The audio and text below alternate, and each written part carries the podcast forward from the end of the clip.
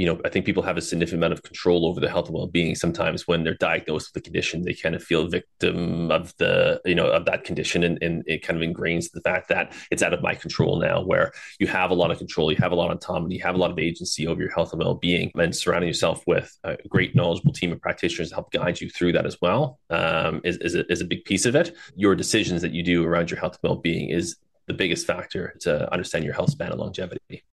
Are you curious about osteopathy? And did you know that osteopathy is more than just treating bones? And have you heard about heart rate variability or ever curious around how osteopathy can actually impact heart rate variability? In today's fast paced world, it is so essential to prioritize our health and well being. But with so many different approaches and treatments available, finding the most effective and comprehensive solution can be so overwhelming. Osteopathy, a holistic manual therapy combined with the analysis of HRV or heart rate variability, offers a powerful and integrative approach to achieving optimal health. Welcome back, athletes. I'm your host, Sherry Shaban, and with each episode, I am honored to be your coach and guide in the journey to fall in love with fitness and ultimately yourself. My intention in each episode is to help you release the old story of who you are and step into the one you are always meant to be. Through these conversations, together, we will step away from focusing on the doing and step into the being so that health and fitness is not just what you do, but who you are. In today's episode, we speak with Greg Elliott, an osteopath and exercise physiologist based in Vancouver, Canada. Greg is so passionate about helping his clients achieve optimal health and well being through a holistic approach that addresses the physical, emotional, and social aspects of their lives. So, if you're curious about osteopathy, or maybe even have an ailment that you're looking to treat in a new approach, this episode is for you. Let's discover together the power of this complete form of manual therapy with Greg and gain insights into how osteopathy can address more than just bones and promote overall well being. All right, athletes, now let's meet Greg. Hi, Greg. Welcome to the show. Thank you very much for having me. Excited to be here. I'm excited to have you here. I think you're the first osteopath I've had on the show. Yeah, there's there's not, especially in Canada, there's not a lot of us that standpoint. And even the US, obviously, there's there's a different side of things. Europe, it's obviously significantly bigger, but yeah, it's osteopaths live in this little bit of little bit of bubble of mystery with what they do, and so they don't like I said to be out in the open too much. But yeah. I'm excited, obviously, to get the word out about osteopathy and kind of everything that we're doing. Yeah. Well, here we are, two mysterious people. You know, this reminds me of I don't know if you ever watched, I think it was a Simpsons episode and there was this one scene it would just like super cracks me up where somebody was an osteopath and then they got a- asked the question what is an osteopath what do you do and it's like this long form explanation because we can't just say, well, I just, you know, I treat the human body or I'm a healer, because as we know, the role of the artery is absolute. And then the body has this auto mechanism where it heals itself essentially. And so it's this long, long, drawn out explanation of how the whole body is interrelated and you know your eyeball is connected to your toenail through fascia and all these things in communication and so if you were to boil down for somebody who's not familiar with what osteopathy is greg what would that definition be for you Oh man, throw me into that now. It is uh, again, it's it's one of those things. It's it's a lot into interpretation of what what people are, and and to me, it's I always say it's kind of like from a manual therapy perspective, it's the most complete form of manual therapy that's out there. Uh, we address more than just bones because that's when most things here. But like, like with osteo, it's bones, right? Right. And it's oh yeah, it's a part of it. But look at the the the definition of the word osteum is it's more of tissue, living tissue, living things. So so we deal with with that and all the the holistic nature. I think it's probably again when you talk about all the mechanisms of health that are out there, kind of the big pictures when it comes to biological, psychological, and social. I think we, we're the ones that most equipped to have the tools to kind of address the the whole the whole being. Right. Yeah, agreed. And and that's the thing is when there is a person that is on my table, it's not their body. They're not here to see me for their shoulder. You know, first, yes, they're maybe there to see me for their shoulder, but what's happening in the sacrum because there's a massive connection between the hips and pelvis, and then of course the shoulder. But it's also again still not the body. It is the person's emotions it is the person's traumas and past experiences is how the person relates to their environment and we talk about the biopsychosocial influence of what's happening in that person and of course it's the person's spirit so all of this is going on and so when i get asked well how do you treat this is going on oh, it's on so many levels. And then we also work on the physical level.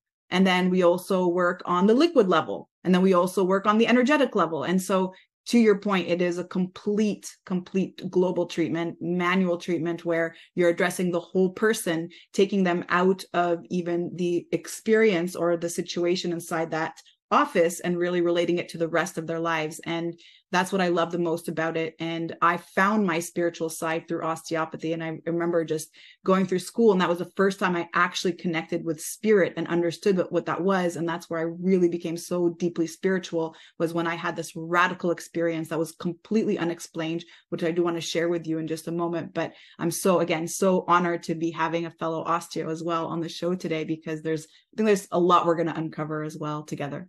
Yeah. And it's, it's, the way to you know to educate you know clients as they come through is you know pain can be there for many different reasons. So we've all seen the charts of like how they're there you know and to me that's the outcome of something right? There's there's a disruption of some sort. It could be biomechanical it could be spiritual it could be any of these areas.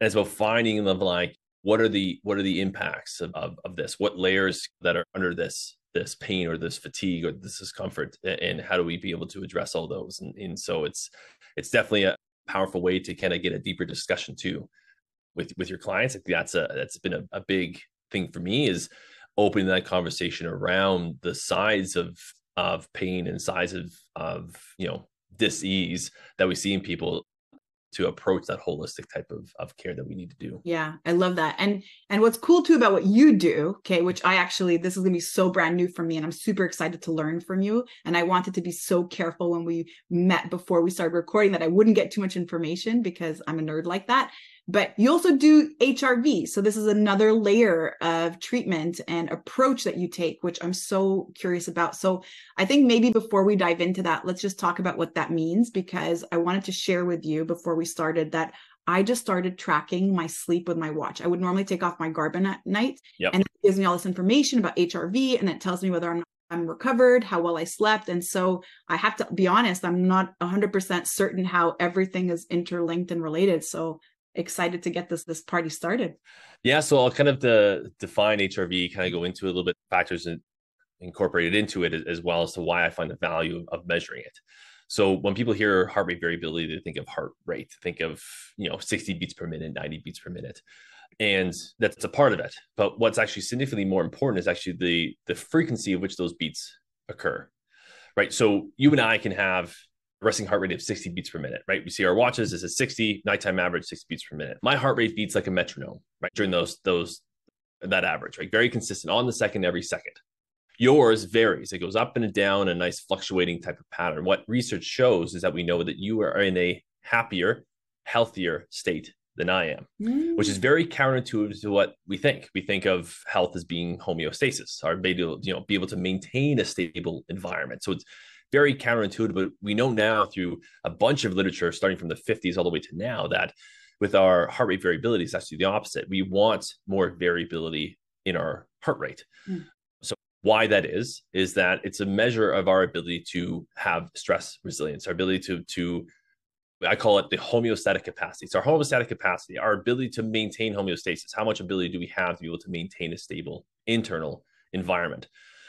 And so uh, this is a measurement of is our body under stress or are we in our fight or flight response or are we in our parasympathetic rest and digest? If we get really nerdy, it's an indirect measure of our vagal tone, our vagus nerve, which is our main controller of our parasympathetic nervous system. So the higher vagal tone we have, the body means that we're in this parasympathetic state, a rest and digest state, which is, you know, when we measure HRV primarily right now, which is during nocturnal, we want a lot of variability during our sleep because oh. that's the time that we want to be able to regenerate and recover.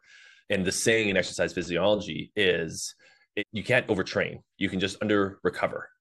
Mm-hmm. And so the ability to be able to into parasympathetic yeah. mm-hmm. is, is a huge key because we're surrounded by stress. And sometimes it's hard to be able to deal with it and be able to manage it because there's so many factors, so many things that are out there. But it's okay if we can able to be able to recover from that. And that's the problem is that we can't shift into this parasympathetic. We have enough sympathetic yes. activation already there. Sometimes it's not modifiable.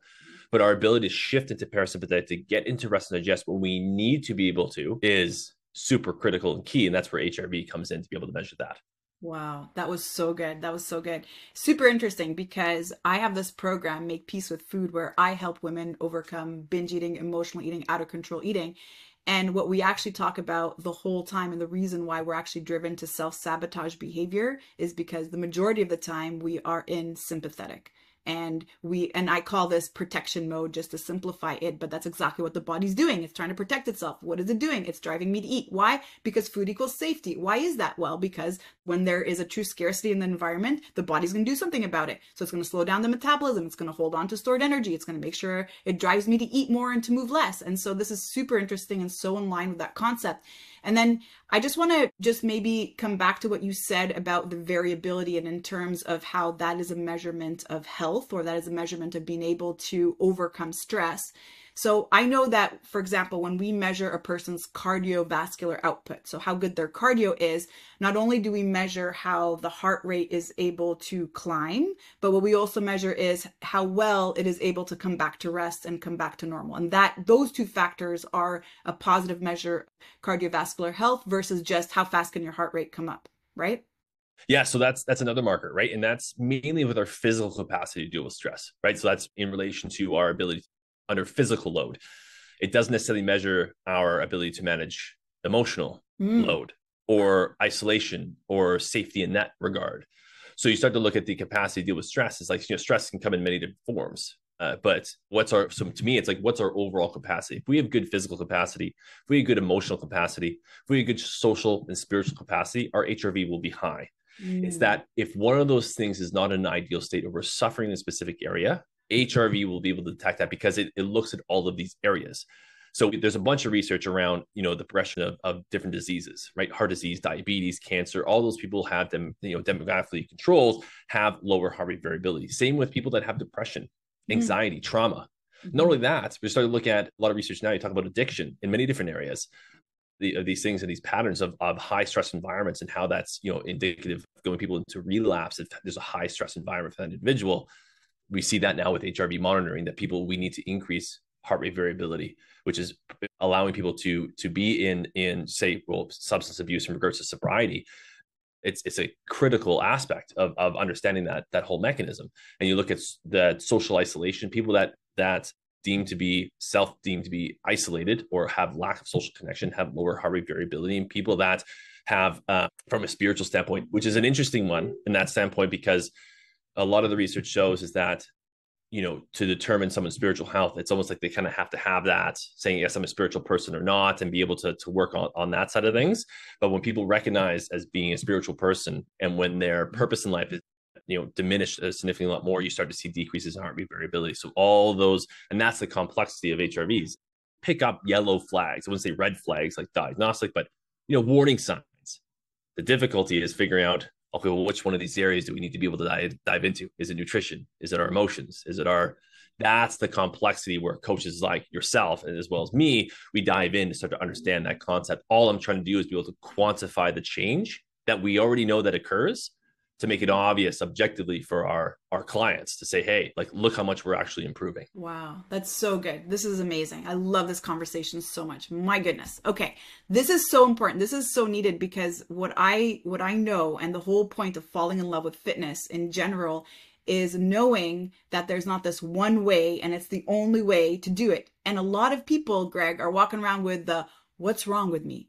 Right why can't I just this? Why is it so easy for that person to release weight, but I can't? Why is it so easy for that person to do this and I can't? Why do I keep trying things and it doesn't work? And so, if anything, I think this would be the message to take away today is that it's not you and it is your nervous system that is driving this. And so, so powerful that we're having this conversation. And now I'm curious in terms of how you link this and link this use with osteopathy because people don't generally walk into my office and I'll say, okay, well, show me your, your heart rate monitor. Let, let me, let me, do you have an iWatch? Like tell me, you know, or your Garmin or, or Fitbit, tell me what your heart rate's been in the last 24 hours. So how do you, how do you tie in the two?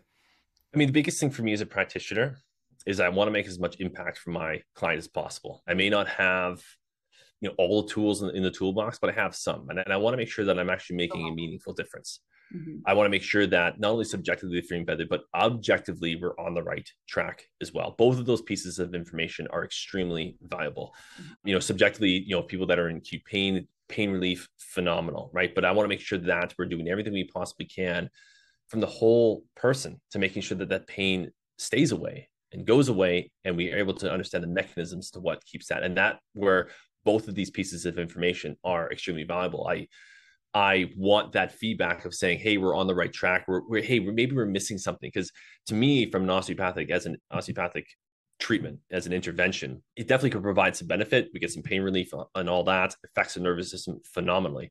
But it may not work for everybody at this time because they may not be ready or not the right time of their journey and, and all of this stuff. And I want that feedback that I'm not just going down the wrong rabbit hole. Because if I really make, say, some some underlying deep nervous system work with individuals where their bodies, their physiology is starting to be able to come back online, we start to be able to see that. But they may have like, hey, I don't know how my body like we have a little bit of disconnect that maybe needs some time to be able to kind of you know go forward to be able to, to look at those things and i find this a lot with my post concussion syndrome uh, mm-hmm. clients people that have been suffering for maybe a year, year and a half, and it's like saying, hey, like you know, your HRV is very, very low.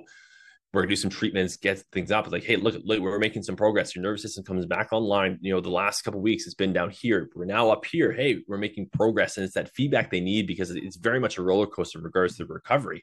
And to know that we're on the right track, that that the downs aren't as down as they were before, right? And their highs are higher than they've they've been before. It's great feedback in that mechanism, which is which is phenomenal. And then vice versa, where you know I've you know we feel we're making some great progress in regards to to you know getting people moving, feeling better, pain, but their HRV isn't changing. Saying, hey, we I want to look at you as a whole person. Maybe there's some areas about your nutrition or your emotional health or your trauma based things that we need to be able to start to explore and understand as to why we're not making kind of bigger changes overall for you. It's great that we're getting back active and moving and feeling better, but from a big picture standpoint, our goal is to live long, healthy lives. And there's something that's holding you back. And I don't want you to fall back into this this pattern of pain and I want you to be able to progress and grow. So let's figure out, you know, these areas and start to dive in. And whether that's a referral to a psychologist, clinical counselor, a health coach, a naturopath, a medical doctor, whatever necessary may be, to kind of work on the, the any aspects of the biopsychosocial social model that they need support in. Mm. Oh my goodness. Oh my goodness. I just want to say you are incredible. You're amazing. You're, this is so refreshing. What a badass because you said something that is so powerful that I hope that anyone listening caught, which is, yeah, I don't know everything. I got some tools, but I don't know everything. Here I am talking to this super cool, very incredibly knowledgeable osteopath who still says, Hey, I don't know it all. If you sign up with a practitioner, if you go see any healer or any health practitioner who claims to know it all, I'm going to say red flag right there because I don't know it all. I've been in the, I've been in this business for 25 years and I'm going to still say I don't know it all. Because if I say I don't know it all, that means I'm done learning, I'm done growing, I'm done expanding, I'm done trying to learn new things. And of course, science changes every single day. So what I knew 5 years ago is so different than what I've learned now. Especially things around gut health or things around HRV, things around all of the stuff that we're studying and incorporating the tools that we're using to help and support our clients. And so that's a very, very beautiful thing. And that really says a lot about who you are and what you do. So congrats.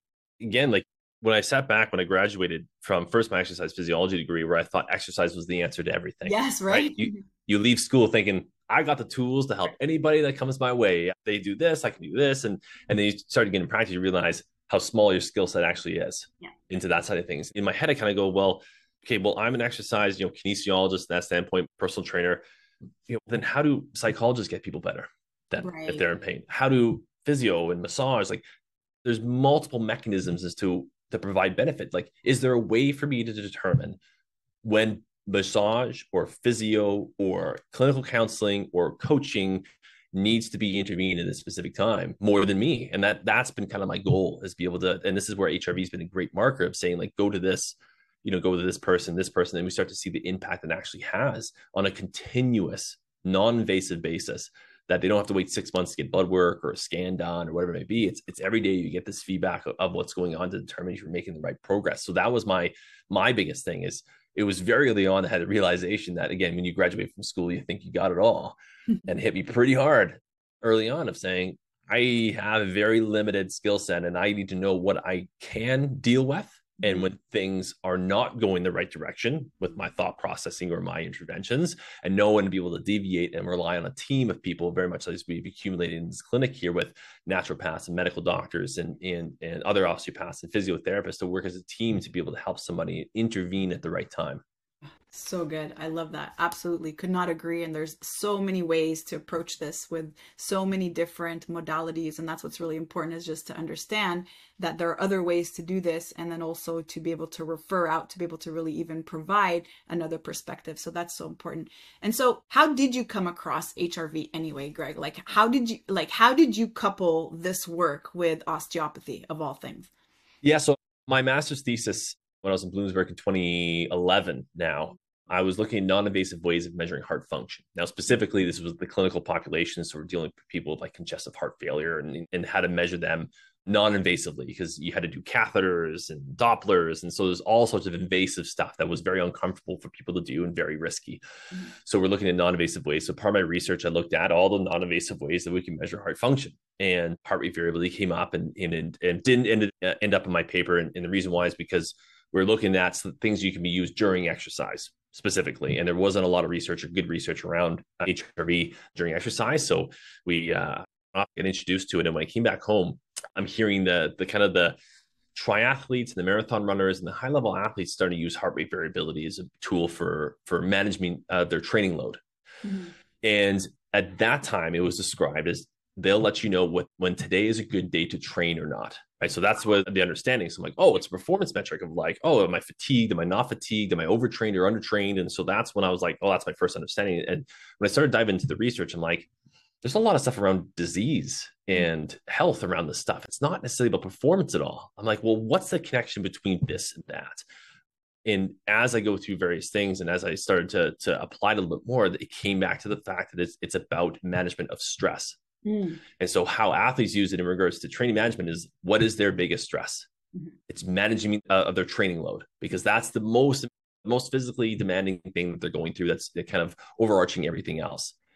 But when you deal with regular human beings, it's not training management. Mm. It's about stress management. It's about a body under stress or not under stress. And so this is where you know a lot of people are really interested in heart rate variability. And as soon as I mention what this does, they go, "Oh my god, very excited about it all." But then it comes to the practicality. You get someone in front of you, their HRV score is low, and they go, Well, how do I improve it? You need to know a lot about that person. You have to know about their exercise routines. You have to know about their nutritional teams. And you have to do a detailed analysis around those, their sleep patterns. You have to understand how they deal with stress. Do they have a lot of stress? Do they have past trauma? What is our what are the relationships with their family and friends like? How do they perceive stress as they come in? Do you have good emotional regulation or poor? Do you have good interoception or bad? The mind body connection, do we have that? Do you have a lot of agency or self confidence to overcome tasks? All of these things come in in regards to our nervous system. And so you got to be able to, to look at that. And so I've 10 of these factors that I look at that seem to impact heart rate variability. And I try to address each of those, ask questions and, and, dive down the rabbit hole a little bit about those to see kind of, you know, if they do have low heart rate variability or their health or well-being is not where they want to be able to be. Mm-hmm. Where is the low-hanging fruit for this individual? And is that something that I can deal with, or is that something I need to be able to refer out to? Right. In regards to that. Say if any practitioners and listen to this and they're kind of relatively starting and new and they're kind of saying, well, no, I just don't want to give a client away to right. somebody else. I can tell you right now, the amount of people that I get back referrals for for having referral out to a great practitioner deals with the right that comes right back. I had someone that was like eight years ago that I saw once. I did some stuff and I referred out. To this day, she sends people to me. Right. Right. And it's just trying to hold on to her and not have a good experience with me because we're kind of blah blah. I would have lost that. It's about kind of making sure that the individual is taken care of and they feel taken care of and they feel heard. Yes. And, and you you empower them with a lot of agency, a lot of self confidence to be able to be able to take on their their their problems, and and that's that's by far the most impactful thing you can do for an individual. Oh my goodness. So well said. So well said. And and that's the thing is, right, I have somebody in my office who I feel maybe needs something else, maybe needs a new approach. Who do I care about? Me or the person, right? I mean, I'm a practitioner, so I should be focused on the person. It's not about my benefit. It's about would benefit the practitioner the most. And what I also find super interesting when you do refer out, when you do give that person that that place or that space to know that they're important, that you care about them, that you care about their health, and it's not just trying to keep this one client. The other thing that you're also doing is you're allowing yourself to serve more people. If I try to, uh, I'm a private trainer and I want to hold on to these private clients, these five private clients forever and I don't want to I don't want them to leave and I'm so connected and attached to them being my clients because I count on the income that I'm, I'm generating from them. What I'm actually also doing is limiting myself from being able to help thousands of other people. And so that's how I've always seen it. Like whoever I can help at the moment, actually my goal, my goal with whether somebody comes to see me for osteo or someone comes to see me for coaching is for me to make them autonomous. That's what I'm trying to do. I want to give them that that power to really step inside themselves and, and pull that healing capacity out or create the rituals and routines that would make them independent versus relying on me for workouts or for constantly taking away their pain. I actually want to empower them with that. So I love that you say that and that you mention yeah. that. And again, if anyone's looking for a practitioner, that's another red flag. They're trying to keep you versus referring you out. That's that's another thing you need to pay attention to. One of the things too, I never forget it one of my teachers in osteo said this, and I mean, there's a few kind of um, people in, in, our that were teaching there. they said we don't take new clients, like we don't take new clients, right? And very predominant osteopathic practitioner goes, I never understood that. Right? Are you not getting people better? Like why? okay. like why? Why are they keep coming back? Like the whole goal is to be able to make sure that that they they don't come back. Right. Right. You should always be able to see new clients. Yeah. Right. Because it's like they're in a place and time and intervene to be able to work on certain things and be able to progress them, make sure they don't like I have to put things back in or that type of stuff. And, and you know, there's just be like, I need to see you every month for this and that. And it's no, it's it's not the case. Very similar to what you said, it's that mm-hmm. autonomy, it's that agency of the individuals. It's like the biggest thing you can do is is you. Like I I I always say, like I don't fix things. Right. Yes it's not my my job isn't to fix things my job is to be able to facilitate the healing process and then you go out and be able to create that change absolutely so powerful so powerful yeah like if i look back now i think the only exceptions of people who've been seeing me let's say for osteo for over five years now are triathletes that are spending 20 25 hours week training that need constant tune up like that's a different scenario right? And we Completely. don't many of those in general compared to let's say the the general population but yeah absolutely. It's yeah. so well said. Yeah. Amazing. So i'm curious now coming back to the hrv now we're measuring variability. So this is if somebody's listening because I, I actually want to talk about stress a little bit. We're talking about stress and I also want to say that stress is not a negative thing. So, stress is actually a very natural phenomenon and it only becomes negative when it becomes chronic. So we have this beautiful part of our nervous system that allows us to survive, that allows us to be able to ensure survival and safety. However, it is supposed to be temporary because our natural default setting is that parasympathetic nervous state, which again I refer to as safety mode, where your body feels safe, you're at ease in your environment. There are functions that are happening in the body that allow you to heal, that allow you to recover, that are optimizing gut health. And so there's a lot of beautiful things happening for you at that moment.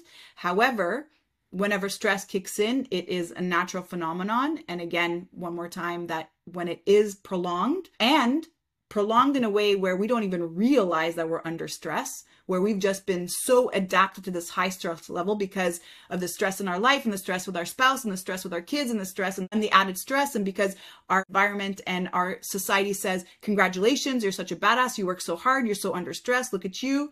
And so this is what's really important to pinpoint. And so, for a person listening who, let's say, has no idea around HRV, does not own a smartwatch to let them know what's going on with their HRV, how could you determine whether or not a person is in that chronic fight or flight state? What would be some of those signs and symptoms, Greg? Oh, man, that's a very, very good question. And I think one of the biggest things I'm sure you're going to completely agree is like, you know, as takes a lot of repetition and understanding and start talking to people. A lot of emotional intelligence to understand these these type of things. One of the things that i say in a lot of my presentations when understanding of okay well we know chronic stress can lead to illness and disease. Mm-hmm. we absolutely know that right? And so but typically when we're under a lot of stress right you're in a fight or flight state this moment. You happen to be able to do what you're able to do to survive. You may not feel kind of these like little things in the moment. You may not be able to feel the pain or the anxiety whatever. But that's like when you start realizing that you start having these these symptomologies, whether it's excessive fatigue, mm-hmm. whether it's starting to be able to get, oh man, I just all the shoulder pain, I just get so tense all the time. Like it, I always say it's like we call it the autonomic dysfunction. The autonomic dysfunction symptoms, starting getting a little more anxious, sleep becomes a little more of a problem, right? You're always kind of feeling behind or overwhelmed and that type of stuff. And I always like it's it's always funny to me when I hear the people that have these conditions that come out of nowhere. Right. Right. Yeah. It's just the fact that people were ignoring the warning signs until a major thing occurred. It's like they were knocking on the door the entire time before somebody had to kick it in. Right. right? it's just like, yeah, it's like, well, well, he exercised and ate well. It's like, yeah, well, he didn't sleep, right? He he went out drinking a lot, right? He may have, have been smoking. He's got, you know, tough relationship with his marriage. He's, he never sees his kids that are on him all a specific time. He's all this pressure from working these different angles, he's got all these financial things. I don't think how how much you know food and exercise is going to do is actually going to outbalance that. Right. Right. And and so the the key is is very much to use similarly. Stress is good, but too much stress is bad. Is like you know what's that threshold? Right. What's that that kind of that balancing act in, into that? And you got to make sure that you have that right balancing act. And the kind of the warning signs of some of those things, you start getting these things of people maybe noticing you're a little more anxious. You start to feel like a little more fatigue. You can't don't have to get up and go. You don't have that motivation or that drive to, to continuously get up and exercise or do these things, and, and the pattern starts to fall. I think your your health behavior starts to be able to to fall off. Right. Of that. So now I'm actually going to throw back at you uh, because to me it's you know I have the objective markers which I try to when I see high stress people I bring them in and be able to show that to them right because sometimes they may not be as obvious to them but is there anything different or anything that you see in someone that you start to elicit this kind of sympathetically dominant type of response on a continuous basis? Yeah, absolutely. Well, you said sleep. Sleep is an important one. Noticing that you have interrupted sleep or you sleep eight, nine, ten hours, but you're exhausted. You never feel rested no matter how much you're having a hard time releasing weight. And you are no matter what you're doing even if you've got it all right you've got the best trainer in the world you're seeing them five times a week you're trying to cut calories you're noticing that it's just not working your body's not responding to that. And of course there's hormones that are disrupted that are contributing to that. You're noticing you have a lot of cravings especially sugar cravings. You have a mid-afternoon lull so right in the middle of the afternoon you're exhausted you need something sweet you're noticing that you're also worried all the time. It's also your thoughts. They're always of worry. They're always of things going wrong. They're always the worst case scenario. A lot of negative self talk,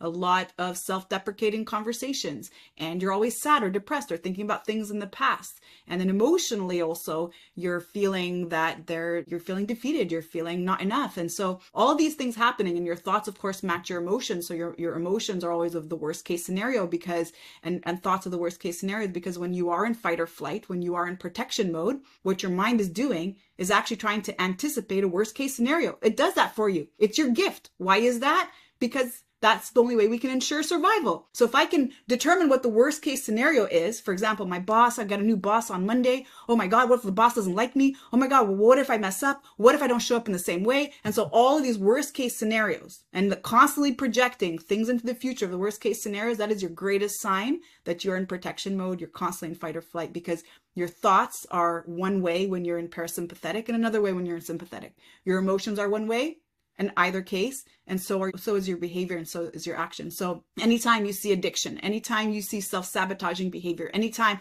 and self-sabotaging behavior is basically when you're out of integrity which means that you are not aligned with, with your thoughts and your emotions. So whatever i think and feel my actions are exactly the opposite. That means you're out of integrity. It's not a you're a good person or bad person thing. It's really that what i wanted to do and what I ended up doing were two very different things. And I don't know why I do this. Why do I keep doing this? And it doesn't stop. And so if you're noticing you're stuck in this pattern and you're trying to accomplish something, and I know I just brought up weight loss and, and health, obviously, because we're talking about health today, but it also comes to business. If you're wanting to launch a project and you just can't hold yourself accountable, again, you're self sabotaging.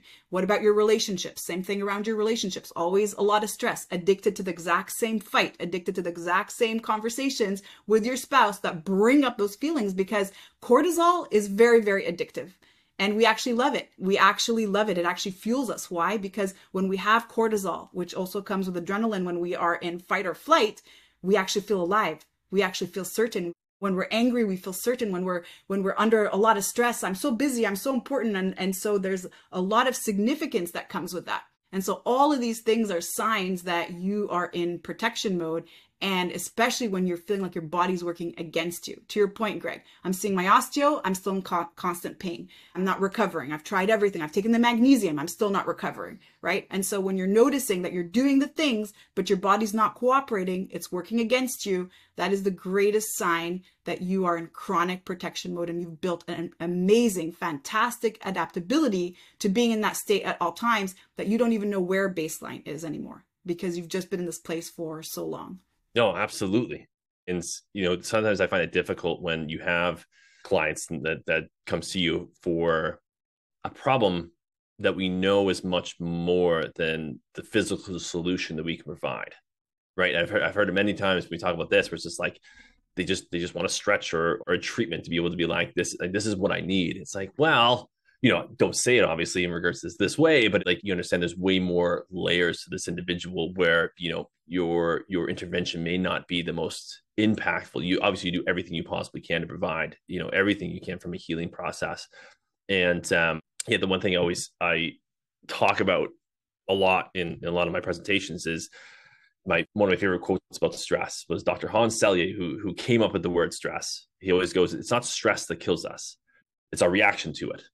Right? Like you and I can go through the same, say, relationship stress or financial stress, but how we deal with it and internalize can be different. One of us may be super motivated to be like, you know what, I think this is an opportunity to be able to create what I want to be able to stop. Other person can ruminate and magnify the problem and dwell on it, and just like it ruins my day every single day, and it's this big weight of of cloud rather than like it's almost like the shackles are off where I'm able to be able to attack a challenge I want to be able to do. The other people feels the weight of the moment and just wants to be able to, you know, be alone and isolate. And so that's always a, a a big piece of of understanding the the mental component of stress, not just the physical component, but that needs to be addressed and hopefully open that conversation with the, the clients of, of you know, so, oh, okay, I kind of get it, and and be able to to walk down that line a little bit more and start to be you know a little more exploratory. Where if other practitioners can be involved, we can do that. So good. Oh my god, I love that you say that, and I want to add one more layer because you know we're talking about exercise and we're talking about dieting, we're talking about all these things, but those are also another layer of stress. Yeah. And so when we don't realize that we're like, oh, exercise is so good for us. Like I, I have to exercise to be healthy, or yeah. I you know I have to eat this certain way to be healthy. I have to 500 calories a day to be healthy.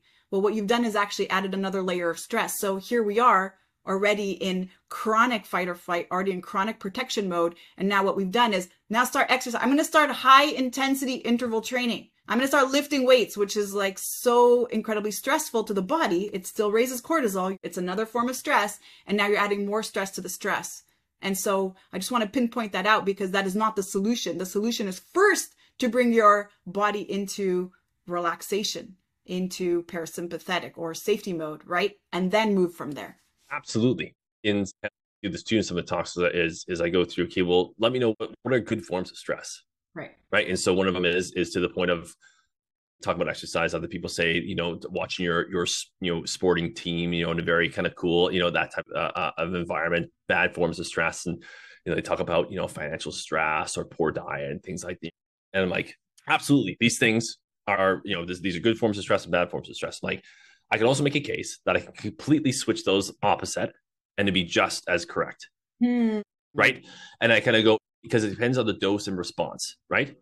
Exercise is good, but you can't do it 18 hours a day. Right. Right. Right. It's about the accumulation of all these. And the one study that I bring up is a study that was done by the Department of Energy.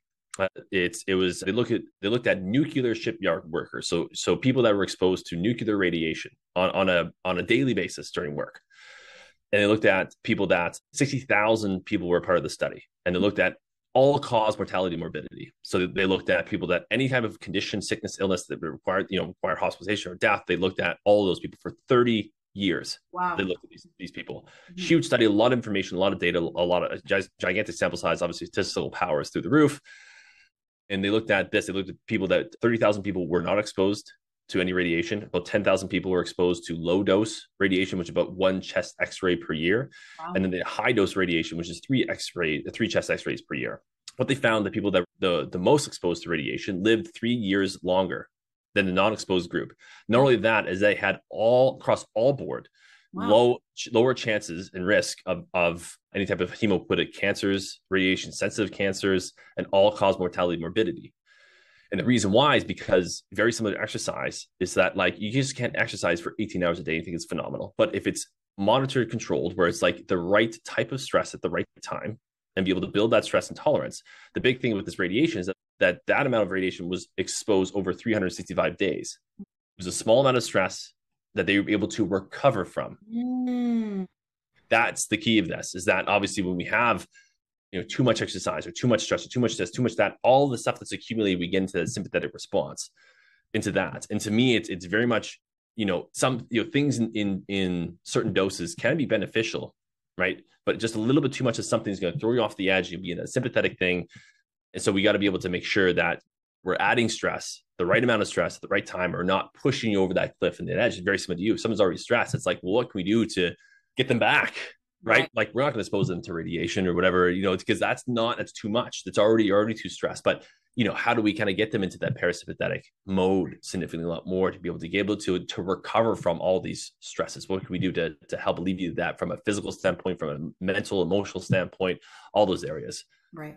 So good. So good. And I'm happy we're now going to get into that conversation because people are listening like, okay, I know my problem. Now tell me the solution. How do I get into parasympathetic? How do I get into safety mode? So what is it that you do? I know again, I would think we would take four more hours for you to describe what you would do because you said you attack this on an emotional level, on a mental level, on, on a psychological level, and also on a spiritual level, on, on of course on the body level, physiological level. So what what would you say is your approach or how would we bring people into health? Yeah, so that's it's a great question. In in how the framework kind of starts, I mean, it's very as you know, like we try to be able to put some some systems in place and some rules in place in regards to things, but in real life it's it's really hard to be able to do that. So there's obviously always exceptions to rules. But my framework has always been kind of around uh, of Maslow's hierarchy of needs. If people aren't familiar with that, it's it's visualized as a pyramid, but he never actually drew it as, as a pyramid. But these layers of blocks that kind of like you know build up and like, hey, what are the foundations and work from there? The first one is is our physiological needs.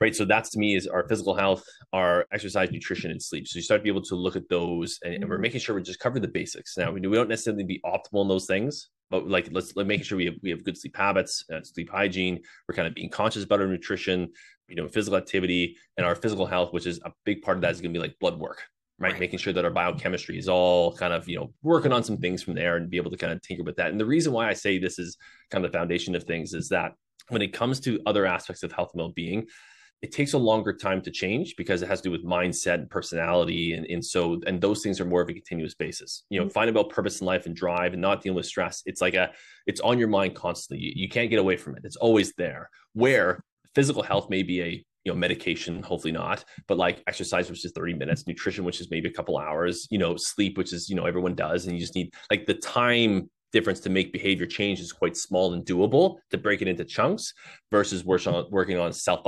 actualization right? Or or self-esteem and confidence which is always going to be conscious you know subconsciously there to me to be able to deal with. So setting up you know physical being is is is phenomenal there. The second is, is very much what you alluded to is safety. Right is to address safety. Yes. That is super key, making sure that we are feeling safe in our home, safe in our environment, safe and around people around us, like working on on on those areas. Right. And so that's kind of the framework is you look at the Maslow's. I won't go to each, each detail, but you look at the hierarchy of needs and start to look at that stuff. It's like, oh, okay, you start from the ground and, and work your way up from that. Now, depending on where the person inputs and where their values and goals are, we may change and shift that pyramid a little bit in regards to what's going on. But mm-hmm. from a framework, I, I kind of use that as a, as a as a starting point to see if that's that's just me being the physical type of, of practitioner. That's that's where I start. But that's it's a good framework for people to look at and saying, okay, like I have some basis of this of this this pyramid and need to be able to work up all the way to the end, which is self actualization, which is uh, I self. You know, it's your agency. This is where you you have purpose and ability to take on the day and and be the best you possibly can be. So that's the kind of my my approach to, to look at how to do a best attack health and well being from a systematically logical way. Right. Oh, so good. So good. And and I want to talk about the word safety because this is a very widely misunderstood word. Like, of course I'm safe. Like there's no direct threat. Nobody's nobody broke into my house. I feel safe. No, that's not what it means. safety really is being at complete ease in your environment. And so the women that join my program, for example, make peace with food. They grew up in environments where they didn't feel safe. So this could have been a sexual trauma. This could would have been verbal abuse. This could have been emotional abuse. This, this could have gone on for years. Maybe even grew up in an environment that was not validating for you, meaning maybe you had a single mom that worked three jobs and though she did her best, she wasn't present. Or maybe that also meant that sometimes she'd come home with one donut for five kids that you all had to share. You didn't feel safe because there wasn't that ability to have as much food as you wanted. There was always a lack. So anytime there was a scarcity or there's a lack, there's a lack of safety. And again, safety equals food. Like that's how the brain operates. Could have also been that you grew up in an environment where you moved a lot. Every few months, you moved a lot and you never felt that you had a home. Or maybe your parents got divorced and you didn't feel safe during that time and you were going back and forth and not really feeling like you had somebody to help and support you. And so all of these things happen to us, whether that's in our childhood or adulthood, by the way, it could also happen all of a sudden as an adult, where suddenly that feeling of security was taken away from you. And that could also be a very stressful environment at work. You come in and again, you don't feel validated, or maybe you feel that you have a very bad relationship with your coworkers or your boss. Maybe you're in a current relationship right now where again, you don't feel validated. So anytime you're feeling that, that is removal of that safety. Safety is you being completely at ease in your environment, whether that is a direct traumatic event that could have been physical, that could have been sexual, that could have been emotional, that could have been verbal that all of that takes away your safety. And so it's important to really understand what this word means because a lot of us equate the word safe with really somebody jumping in out of nowhere and trying to attack me. And that since that's not my current situation, I I should feel safe. Yeah, no, I it's the one thing I love about obviously talking to people that are in in the industry is you start to learn stuff. Yeah. And I completely agree with you with this. I've never been able to put it that way. That is an absolute great way to be able to get people to understand what what safety actually means. And then and now we can understand how that relates to the nervous system and how that relates to our health and well-being. That's uh, that's phenomenal thank you I, we, we should hang out more often because i'm learning from you you're learning from me like look, this is going so great i love this i'm saying i get another osteo on here and we're gonna geek out like i know I this know is going to go that way. That's so good. And, and, you know, just coming back to what we were saying and what we are talking about health, I've always seen health as this beautiful balance between these three things. It's like the trilogy. And the trilogy is a balance between the relationship with your body, the relationship with others, and then the relationship with yourself. If yep. you can balance those three things, then you obtain health. And health, by the way, to me is not a marker that is actually measured. It's really how you feel. Mm-hmm. because mm-hmm. you know you could get results back from blood tests and everything looks normal but you don't feel good like there's something off you could have all the money in the world and you know travel everywhere and yet your relationship is suffering that doesn't make you feel healthy right you could have the best relationship you could have the best family support and all of that. However, you have this constant not enoughness and you're feeling that there's this constant lack. So all of that can drive you towards dis-ease. And so when you understand that it's not just what's happening in my body, what's happening in my relationships and what's happening, you know, in my mindset in terms of how I'm seeing myself and how I'm viewing the perspective of the world that I have. If you understand that this, all this can be balanced and when we talk about the balance, we're specifically saying relationship with your body, not not condition of your body, it's the relationship with your body. Because how do you speak to yourself? How do you harness self love? How do you treat your body? You know, all of these things are so incredibly important. And to me, when we're able to actually pinpoint that and start to separate the areas of our lives that need more attention, that's where we can start to move towards health because health is very much related to how we feel. And it is this constant thing that is varied, it's constantly changing. And so you have to adapt to the ebbs and flows of the situations in your life to continue to be in the flow of your health. Mm-hmm. I couldn't put it better myself. yeah, no rebuttal. Completely agree. So, what what is your definition of health? Yeah, so I put obviously a little more that that the scientific side. To me, it's it's you know uh, it is a gigantic you know it comes out as how you feel. Mm. And to really understand all the, these these areas from some more the the try quantitative mind that I have, like the outcome is obviously that. Mm. Where I see health being is in the presence of something, mm. right? Whether it's uh, again a lack of self confidence, whether it's a physical challenge, whether it's traffic, whatever necessarily may be, that we're in presence of something, our, our ability to maintain a stable environment, not let it impact us, not let it impact our our mental well-being. Very much as we said, this this the self-doubt comes in. The more that that past traumas have a less of an mm-hmm. impact of how our internal environment deals is, that to me is is a, is the the picture of health. So good. I love that. I love that. And I love that you threw in the word confidence too, because that is a very, very important component, especially when it comes to relationship with self, is that level of confidence. If I'm constantly not enough, if I don't feel like whatever I'm doing is good enough, I'm always beating myself up, I've got this constant negative self talk. That is not confidence. That doesn't harness confidence. And to me, true confidence is not just that I feel good in my body, I feel secure as Sherry Shaban in what I'm doing. Actually, confidence is all of that in the presence of uncertainty. Yeah, exactly. That is confidence. Is if yep. I can have all that while things are going, I mean, I wanted to say hit the fan. I want to say the it's a fan. That's really the word. Okay. When I'm feeling that even in that situation, I'm confident, I'm grounded, I'm centered, I have faith, that's confidence.